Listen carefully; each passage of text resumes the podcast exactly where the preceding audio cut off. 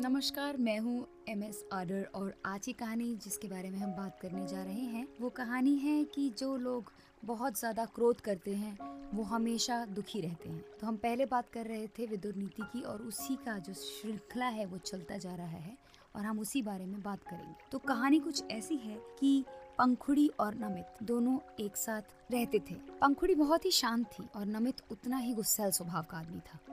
हमेशा किसी न किसी बात पे वह नाराज़ होता था और चिल्लाता था। उसके इस क्रोधी स्वभाव की वजह से उसके घर के लोग बहुत नफरत करते थे। घर के लोग ही नहीं, बाहर के लोग भी बहुत नफरत करते थे। लेकिन वो चुप रहते थे क्योंकि उन्हें अपने जीवन में शांति चाहिए थी। मगर पंखुड़ी जाए तो कहाँ जाए?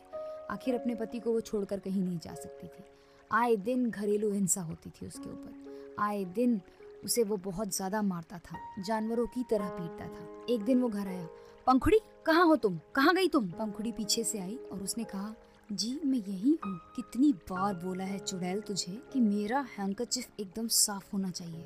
दिखता नहीं क्या तुझे? और वापस से उसने बहुत ज़्यादा मारा। नमित ने इंतहा कर दी एक मामूली से हैंकरचिफ को लेकर, जबकि वो बिल्कुल साफ़ था। उसी ने पहले दिन खाना खाकर तेल के हाथों से उस हैंकरचिफ में अपने हाथ पोछ दिए थे। बहुत बार धोने के बावजूद भी पंखुड़ी ने बहुत प्रयास किया, लेकिन उसका दाग जाने का नाम ही नहीं ले रहा था। नमित ने न आओ देखा, ना ताओ। खूब मारा। इतना मारा कि मारते मारते अचानक से पंखुड़ी जाकर दरवाजे से टकरा गई और उसके बाद में उसके, उसका सर फट गया और बेतहाशा खून बहने लगा। ये बात नमित ने ध्यान ही नहीं दी। वो बस घर के बाहर चला गया। जब शाम को वो लौटा तो उसने पाया कि पंखुड़ी निर्जीव अवस्था में पड़ी हुई है। तब तक उसका गुस्सा शांत हो चुका था। उसने कहा, पंखुड़ी पंखुड़ी, क्या हुआ तुम्हें? पंखुड़ी, उठो उठो पंखुड़ी। मगर पंखुड़ी को बहुत ज़्यादा चोट आने की वजह से वो एकदम बेतहाशा पड़ी हुई थी। And that was the time when he realized that he should have not done that, what he is doing. But he was absolutely always under the control of his anger.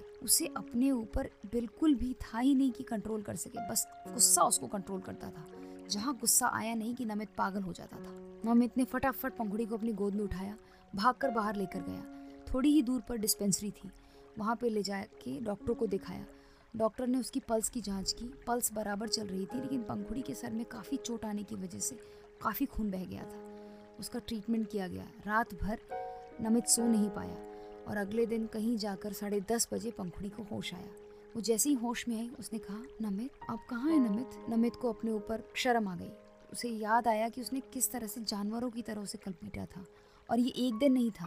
वो रोज़ गुस्से में कुछ ना कुछ कोई ना कोई बहाना करके हमेशा पंखुड़ी को मारता ही रहता था। मगर उस एक दिन के पूरे एहसास ने जब उसे लगा कि पंखुड़ी मर जाएगी और अब नहीं बचेगी, उसे काफ़ी कुछ सबक सीखने को मिला।